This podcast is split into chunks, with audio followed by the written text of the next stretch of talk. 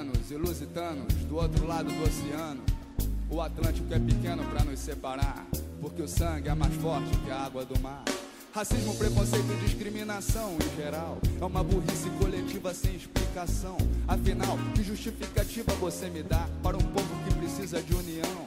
Mas demonstra claramente, infelizmente, preconceitos mil de naturezas diferentes, mostrando que essa gente, essa gente do Brasil é muito burra e não enxerga um Oi, Thiago Wagner. Oi, Rádio Spinelli. Então, essa semana a gente vai aproveitar a polêmica que teve aí com relação a Lorena Vieira, né, mulher de Renan da Penha, né, que é um, um conhecido lá do, da Justiça no Rio de Janeiro. Ela foi numa agência bancária do Itaú e terminou tendo problemas lá e alegou que o problema que ela sofreu foi por conta de racismo. Isso gerou muita polêmica na, nas redes sociais, as pessoas acusando ela de estar se aproveitando aí de uma situação para se livrar de uma outra, né? Afinal de contas, aparentemente ela estava usando documentos falsos.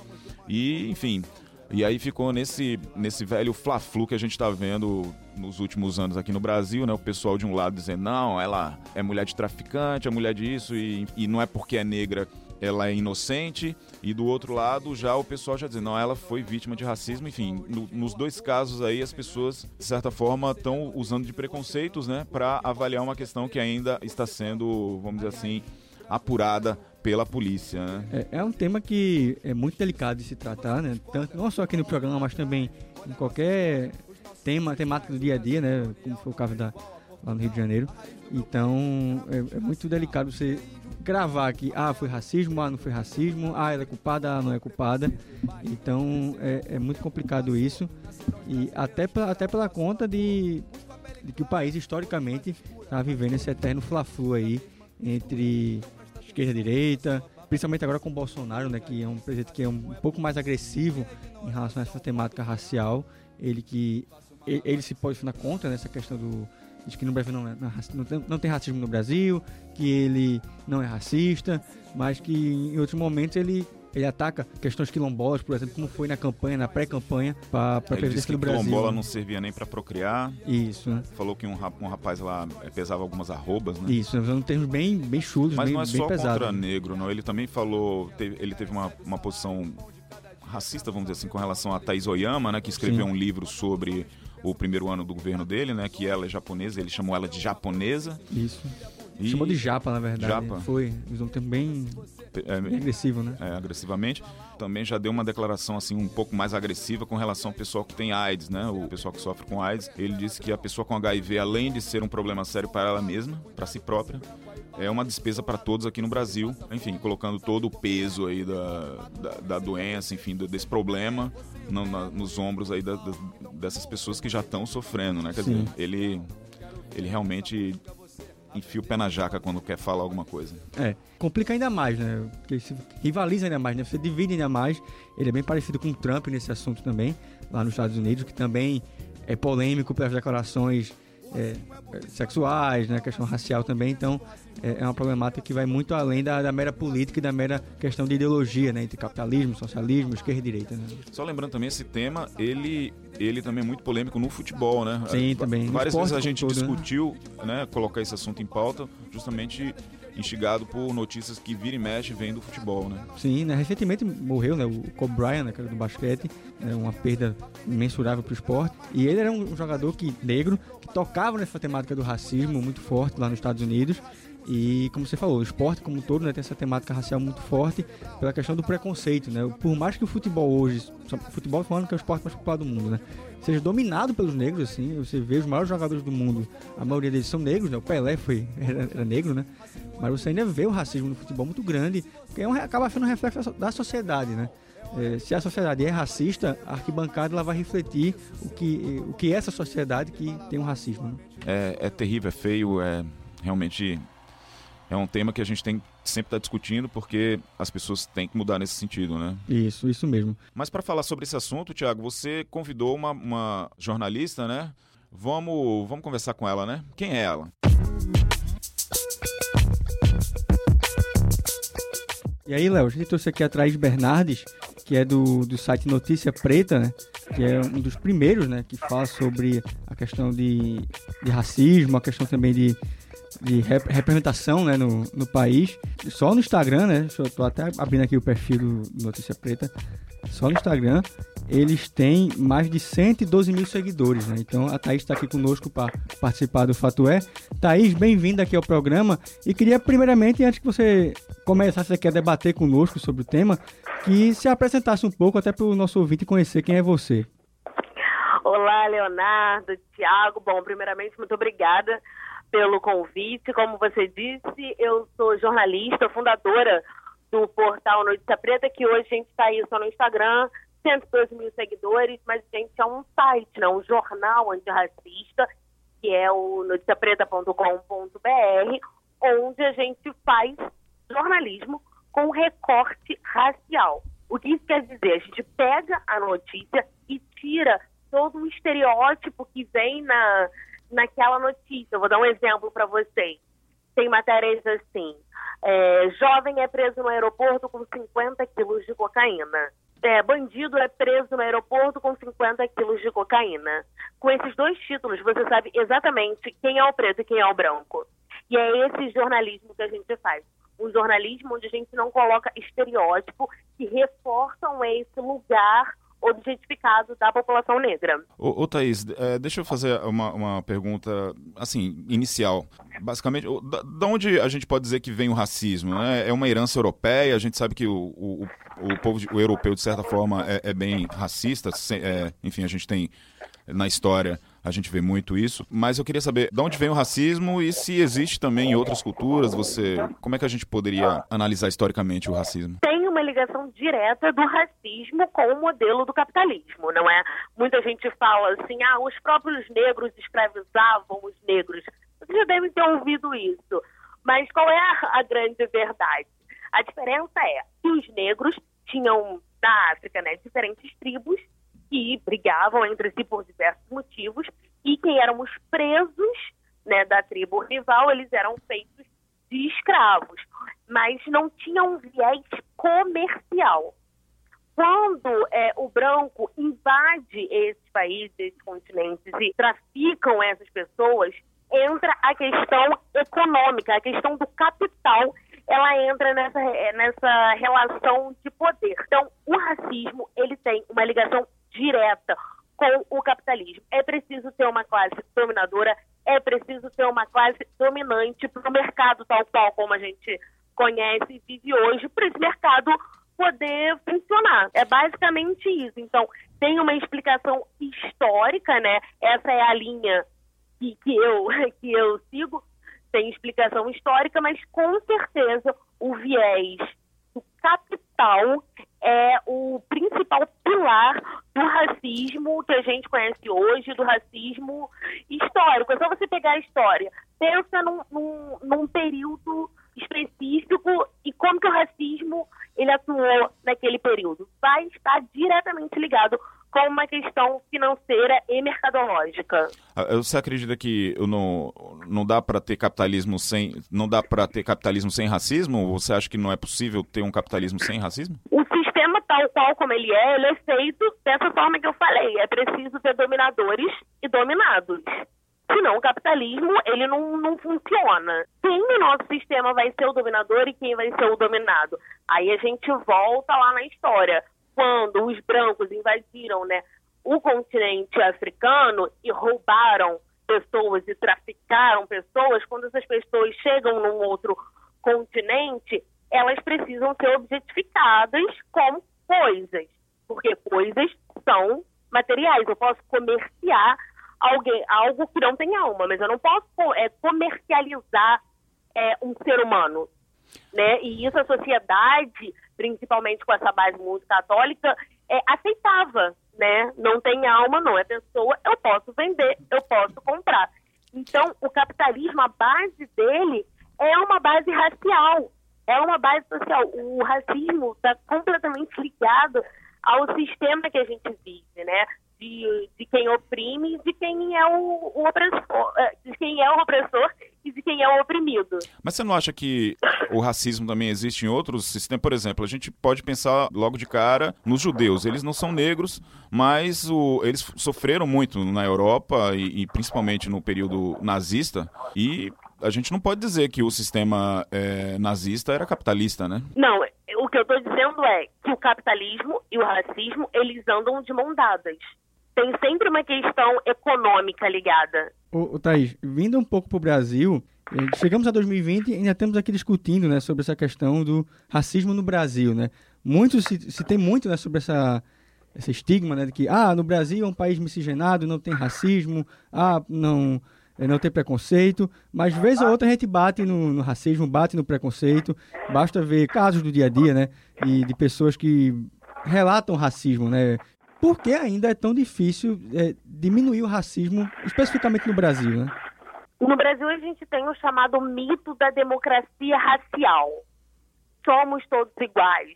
Com certeza vocês já ouviram frases do tipo, não, é, não tem racismo, para mim é todo mundo igual, a gente E todo esse, esse mito dessa democracia racial, ele foi criado justamente pra, por acreditando que somos todos iguais, a gente não percebe as nossas desigualdades.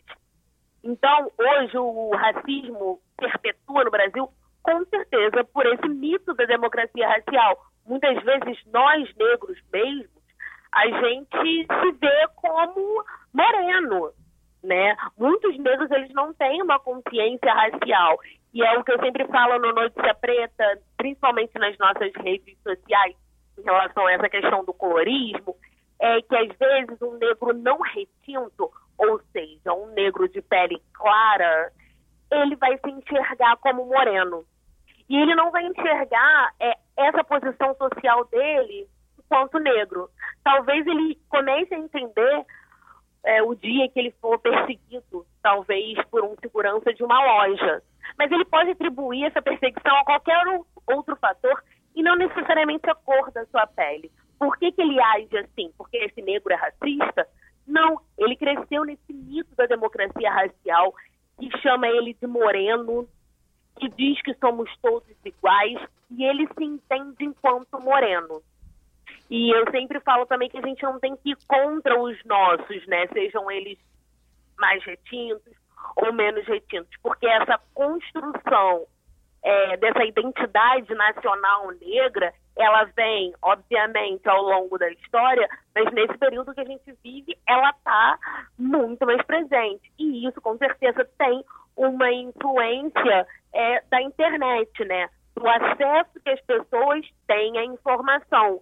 Eu falo isso para todo mundo. O meu pai é um homem negro, mas ele nunca parou para pensar como um homem negro se porta na sociedade. Ele criou os mecanismos dele de defesa, não é? Que é não botar a mão no bolso quando está em uma loja, não correr na rua, para as pessoas não acharem que ele é um ladrão. Ele criou esses mecanismos para ele, mas em momento algum ele pensou que ele criou esse mecanismo por ser negro. Hoje, nós, com acesso à internet, às redes sociais e tudo que essa, é, essa amplitude proporciona, a gente tem mais meios para debater, para conversar com outros irmãos e para entender esse nosso local de negro, de negro não retinto nessa sociedade que a gente vive.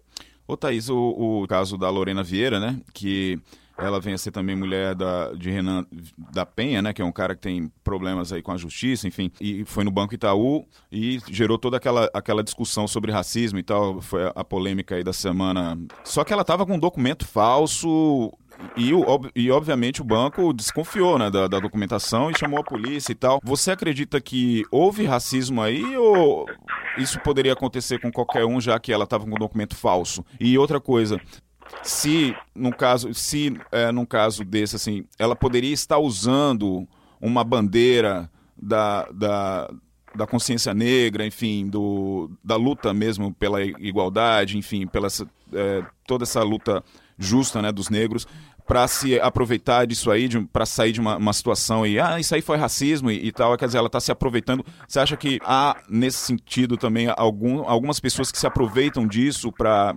até ir contra, vamos dizer assim, é, denegrir, vamos dizer assim, essa, essa luta? Meninos, vocês tocaram em dois pontos nessa pergunta. Um é o caso da empresária Lorena Vieira, que é esposa do Renan da Penha, e o outro é o caso de pessoas que, por algum motivo, se dizem negras para, em determinado ocasião ou momento, se beneficiar de alguma forma dessa posição que, historicamente, não traz benefício para o povo negro mais que para essa pessoa traria. Então a gente vai começar pelo caso da Lorena, que é a esposa do Renan. Nós, né, eu falo nós porque eu falo do Notícia Preta, enquanto jornalista antirracista, a gente, a gente analisa alguns fatos que muitas vezes a mídia chamada de tradicional apenas solta. Por exemplo, essa questão da documentação. Quando ela foi na delegacia na primeira vez, eles não disseram que o documento era falso, tanto que a nota que o Banco Itaú mandou para o Notícia Preta, em momento algum, dizia que o documento da Lorena é falso. Legalmente, a gente tem um prazo para fazer perícia de documento. Coincidência ou não, nesse caso da Lorena, foi muito rápido, né? Para a polícia dizer que o documento dela era falso. Então, até que a gente tenha a versão do advogado da Lorena, ela trocou de advogado agora, eu acho muito prematuro a gente afirmar que o documento era falso. A gente pode dizer que, segundo a Polícia Civil, o documento é falso, mas eu acho que é, que é muito prematuro. Prematuro, principalmente quando a gente sabe que a gente vive um racismo estrutural que é a base da nossa sociedade. A Lorena, ela é uma menina que vem da favela, que vem de baixo, e o Renan tem todo esse contexto, foi preso, foi detido. Então, como que a gente analisa esse, esse cenário? Então, acho que a gente tem que ter um pouco de calma antes de afirmar publicamente que ela estava com um documento falso. Até porque ela não, ela não falou com a imprensa. A gente não sabe a versão. E eu acho que esse é o papel do jornalismo antirracista antes da gente bater o martelo e afirmar que o negro ou a negra né, está errado, porque essa foi a versão do branco, eu acho que a gente tem que dar esse espaço pro, pro negro e para a negra dar a sua versão. A Lorena ainda não se pronunciou, não se pronunciou. Então, por isso, eu não, eu não, enquanto jornalista antirracista, eu não posso dizer que sim, ela tinha um documento posso dizer é que sim, é, a forma como trataram ela dentro da agência teve uma relação com a cor da pele dela. Tanto que o Sindicato dos Bancários de São Paulo emitiu uma nota, está até no site deles, é, onde eles dizem os profissionais do banco, né, que trabalham na agência, precisam ter um, um, um treinamento mais eficaz até para esse tipo de situação constrangedora para o cliente, mas também para o funcionário não acontecer. Ou seja, a gente tem um sindicato de bancários que questiona a orientação que o banco dá aos seus funcionários. O outro ponto que você tocou é de pessoas não negras que ocupam esse lugar ou que querem ocupar esse lugar, por exemplo, para conseguir acesso à universidade. E por isso se dizem negras mesmo não sendo. Isso é uma questão é, moral, eu acredito, né? Talvez essa pessoa ela não entenda a importância da cota racial, não entenda que a cota racial não é esmola. Eu sou cotista, eu fui do primeiro ano de cotas da Universidade do Estado aqui do Rio de Janeiro e graças a, a essa oportunidade que eu tive, eu consegui fazer a minha faculdade em Paris, meu mestrado em Paris, morei oito anos lá, graças a um sistema de cota que me permitiu ter acesso à educação e ser a primeira pessoa da minha família a ter nível superior. Então, quando você frauda um sistema porque, né, dizendo ser negro, eu, é, é, é, complicado, porque você está realmente ocupando o espaço de uma pessoa que, diferentemente de você, que teve acesso a boas escolas, que teve acesso a outros meios para oportunidade, essa pessoa não teria. Então, acho que são duas coisas diferentes, né? Em momento algum, eu acredito que a Lorena tenha aproveitado dessa posição dela de negra, porque nós negros, a gente sabe exatamente quando a gente sofreu racismo. Está no olhar, está na forma que a pessoa fala com a gente. A gente sabe exatamente. Só quem é negro sabe o que é sentir, o que é sentir racismo. Thaís, você tocou no ponto que a gente queria também abordar, que era a questão da cota, né? Saiu, inclusive, um estudo no passado do IBGE, que é sobre a questão dos negros na, nas universidades, né? Que ele, pela, pela, pela primeira vez, né, os negros agora são, são maioria. Claro, uma maioria ainda pequena nessa diferença entre negros e brancos, mas deu 50,3%, né? A maioria de negros e pardos são maioria na, nas universidades. É, até que ponto você enxerga essa essa estamos é, aqui falando em quantidade, né, que pela primeira vez é maior, mas até que ponto também existe a qualidade, né, do, desse ensino dos negros, até que em, em, que momento a gente vai poder falar, ah, hoje o negro e o branco eles são iguais nas universidades e a partir do momento que a gente vai inclusive cogitar retirar a cota, né? Para dizer, ó, hoje os negros não precisam mais da cota, os pais não precisam mais das cotas, quem é de escola pública também não vai precisar mais de cota, porque hoje o acesso já vai estar tá, é, qualificado, né? Em, a, a, em, que ponto você enxerga a qualificação desse acesso hoje né, né, nas universidades? Quando eu vi essa pesquisa, eu me surpreendi. Sim. E me questionei até em relação a uma teoria da conspiração, porque a gente pensa em tudo, né? Será que o governo está soltando essa pesquisa para poder acabar com as cotas e dizendo que tem mais negros? Mas tirando toda essa teoria da conspiração, o que eu me pergunto em relação a esses dados é onde esse negro está dentro da universidade? Qual curso? Se você pega uma turma de medicina, você tem 50% negro. Se você pega uma turma de direito, você tem 50% negro. E quantos professores negros a gente tem dentro dessas, dessas universidades? A gente está formando professor negro?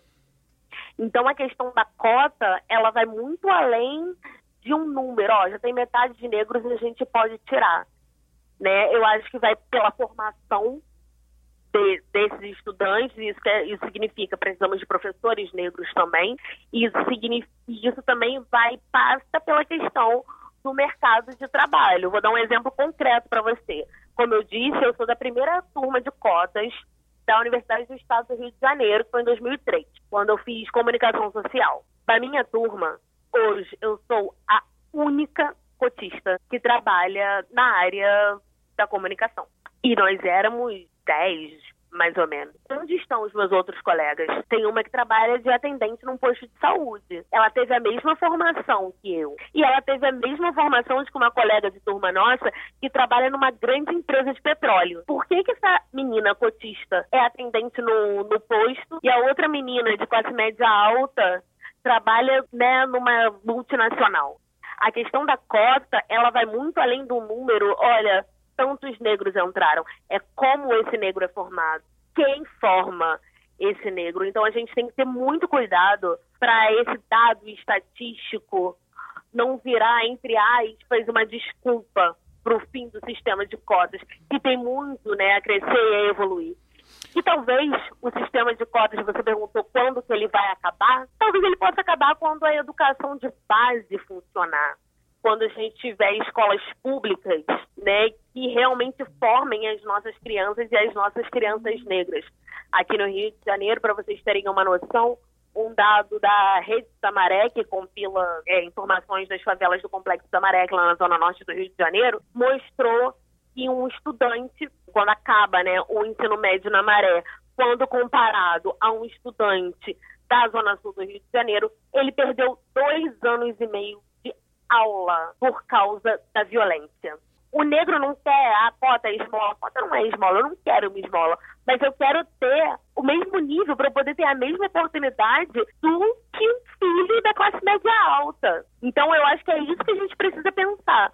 Quando é que eu vou dar educação de qualidade para que o sistema, né, no, na base, para que eu possa extinguir o sistema de cotas.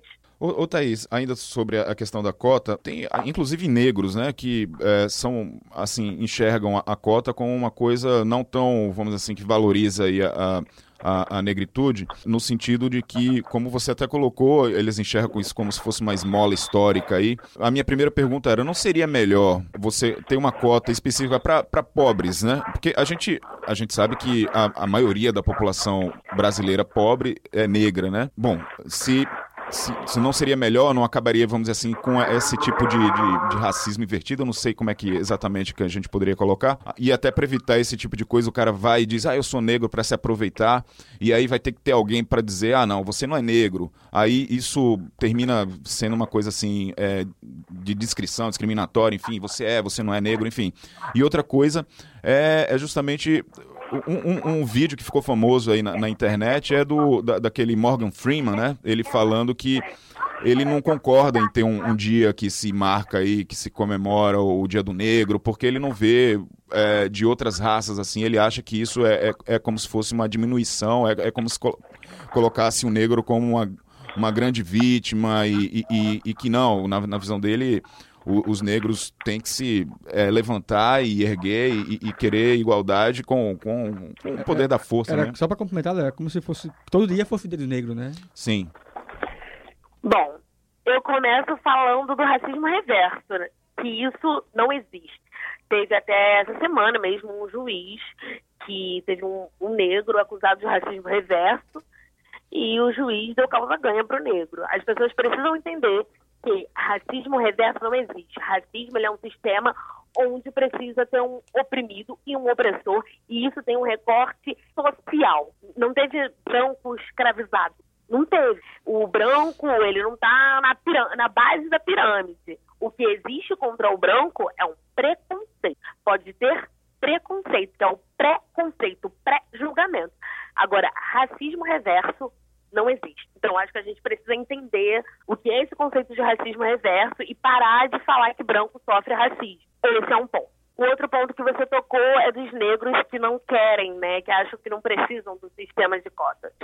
Quando a gente começou o nosso bate-papo, eu falei para você do mito da democracia racial. Esse mito da democracia racial, ele faz justamente isso. Ele faz com que o negro acredite na meritocracia, que é algo que ele não vai alcançar ou talvez um alcance, e aí o que é um sistema muito perverso, esse um que alcança, ele vai ser exemplo para todos os outros.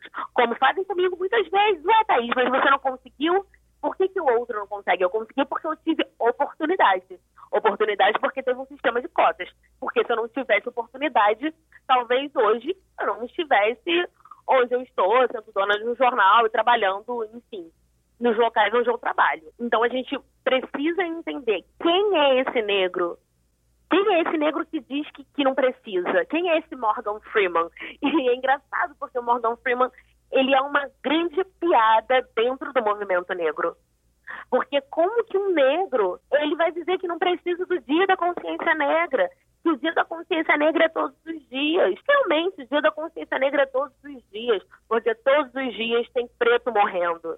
Realmente o Dia da Consciência Negra é todos os dias, porque todos os dias tem uma mulher negra sendo vítima de violência obstétrica, porque as maiores vítimas de violência obstétrica no Brasil são mulheres negras. Então, sim, todos os dias são nossos, mas a gente precisa de uma data. É muito importante a gente ter uma data para levar, por exemplo, esse debate para as escolas, né? Porque muitas vezes, muitos temas a gente só debate nas escolas quando é aquele dia. E isso é com o dia da consciência negra, isso é com o dia do índio. Então, ter uma data não é somente para a gente sair por aí comemorando.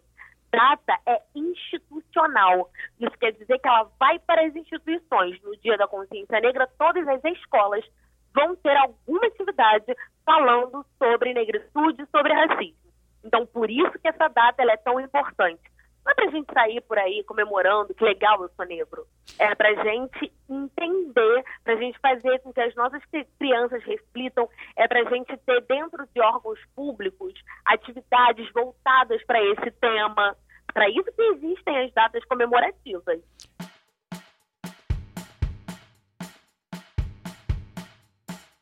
Sobre as cotas, é importante a gente explicar uma coisa que as pessoas não entendem cota, ela não é racial apenas. A cota é social. Não adianta você só ter a pele preta e entrar na faculdade. Você tem que mostrar a renda da sua família e tem um, um limite para isso.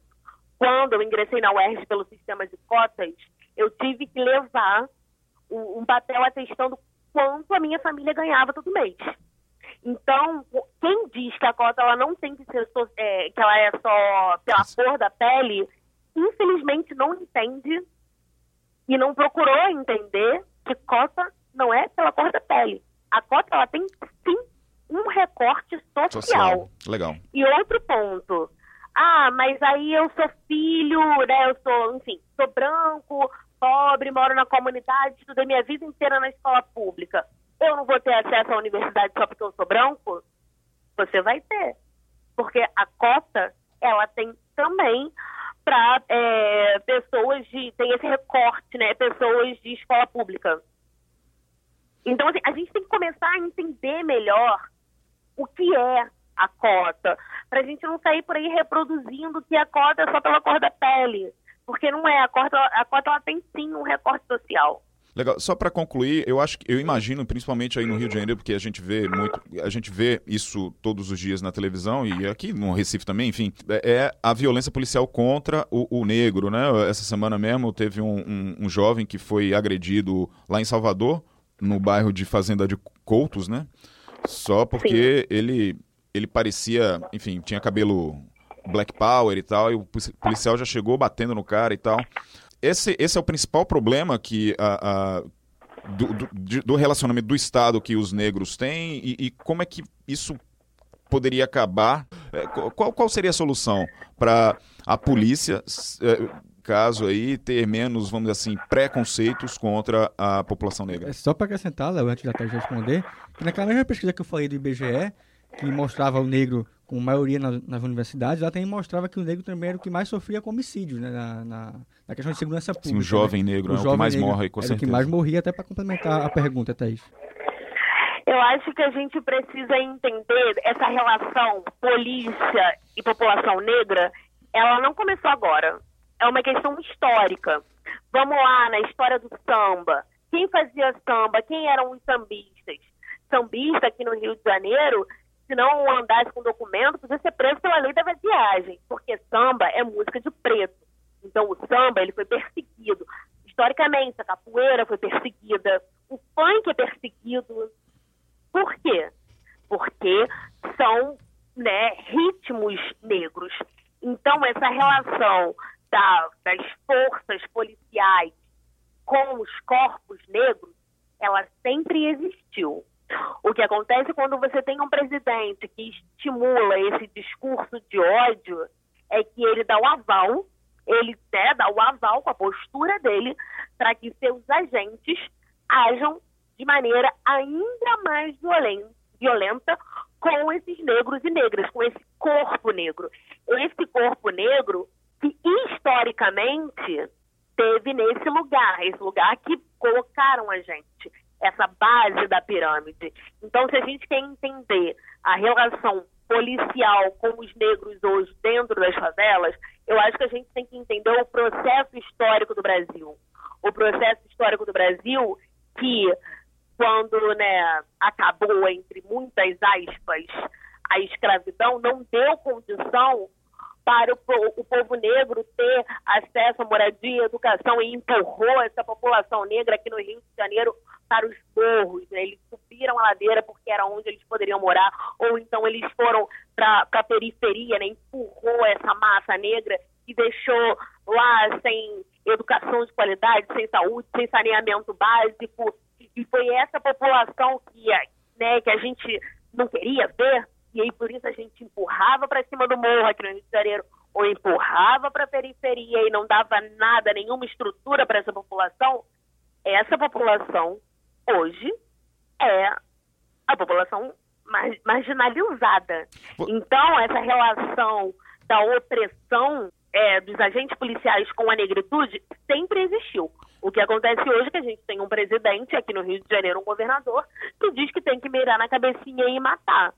Você vê alguma solução para isso, para esse problema? Você vê alguma expectativa? Como poderia? Alguma uma solução viável? A curto prazo, não. Não. Isso passa pela educação. Eu hoje eu tenho um filho negro retinto de cabelo crespo porque tem um ano. Eu falo para todo mundo que eu faço jornalismo de racista e milito nessa causa, mas eu não acredito que o meu filho não vá sofrer preconceito. Porque eu vou ensinar para ele, quando ele estiver numa loja, ele não pode botar a mão no bolso, que quando ele estiver na rua é melhor ele não correr para não tomar um tiro. Eu não vou mudar essa, essa realidade, porque isso é um processo de muitos anos e que passa diretamente pela educação. Quando a gente tiver uma população que tenha acesso à educação de qualidade, e aí a gente volta muito no nosso papo de antes, né? Se eu tenho uma escola, se eu tenho é, uma moradia, se eu consigo ir no hospital tratar uma doença minha no hospital público porque eu tenho direito. Se a gente tem esses nossos direitos básicos, se eu tenho os meus direitos humanos garantidos, eu consigo ter uma sociedade melhor daqui a algumas gerações. Mas, ao mesmo tempo, quando eu proporciono educação de qualidade, saúde, aí eu volto lá no assunto do capitalismo. Eu mexo com o capital e eu dou para essa população preta, pobre, acesso a coisas que elas não tinham antes. E eu não sei se vocês lembram, durante o período do governo PT, que eu não defendo, que eu tenho diversas críticas, é, muita gente falava, nossa, agora o aeroporto está cheio de pobre, né? Esse governo também deixou muito essa, essa, essa população da base endividada, porque deu meios para essa população consumir, mais uma vez a relação do capitalismo, e essa população negra periférica se endividou. Você entra hoje numa casa de comunidade e você consegue ver uma TV de LED de 40 polegadas e a pessoa não tem acesso à saúde. Entendi. Então, assim, como isso vai, vai mudar? Só com educação. Mas aí a gente bate no capitalismo. Será que essa, essa conta não fecha nunca?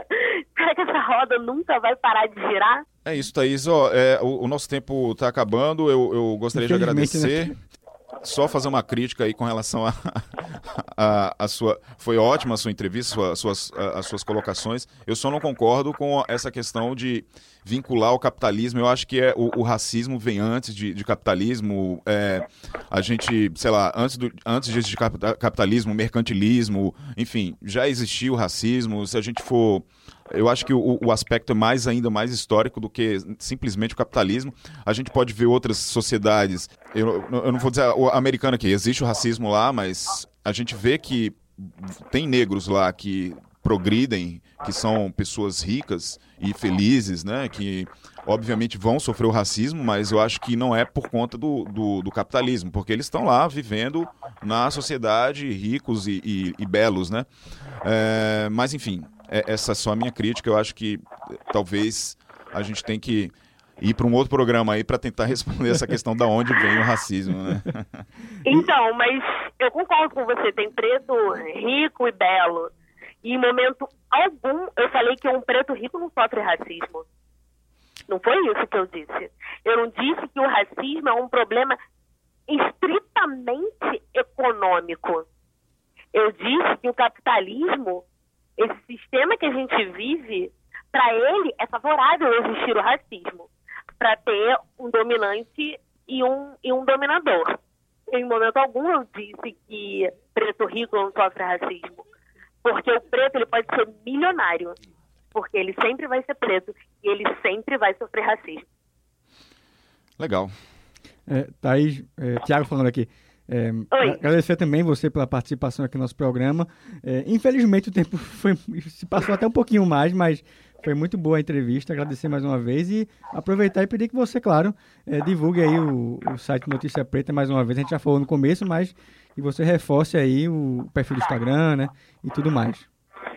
Então, sigam a gente nas redes sociais, Instagram, arroba Notícia Preta BR, Twitter, Facebook, arroba Notícia Preta. E uma coisa que eu sempre falo, pessoal, a luta antirracista, ela não é uma luta só dos negros, não é uma luta de negro contra branco. A gente tem que se unir, todo mundo, para acabar com as desigualdades. E é nisso que a gente do Notícia Preta acredita. E se a gente acredita na luta antirracista, a gente acredita que todo mundo tem que fazer parte desse time e dessa luta, independente se é negro, se é branco. A luta do antirracismo é de todos. Isso aí. Obrigado, Thaís. Parabéns pelo seu trabalho. Obrigada, obrigada pelo convite. Um grande abraço. Grande abraço, Thaís. Tchau, tchau. Tchau, tchau. Pois é, Léo, a gente ouviu aí a Thais Bernardes, né, do Repetindo do site Notícia Preta, que foi um debate bem extenso conosco sobre o tema do racismo. E com isso a gente tá fechando aqui o programa, né? Um programa que foi um pouquinho mais diferente, com, com, uma- com um convidado que participou quase que inteiramente do programa. E lembrando que o programa fica consolidado né, nas principais lojas de podcast aqui do país, que é Spotify, Google Podcast, Hear This, Addicted e também no site da Rádio Jornal, não é isso? O nosso Twitter é o arroba fatoé, que é o fatoé escreve O, underline fato, underline E, Com EH. EH no final. Isso. Segue a Então- gente lá, dê sugestões que a gente tá esperando. Isso. Até a próxima semana e Tchau. tchau.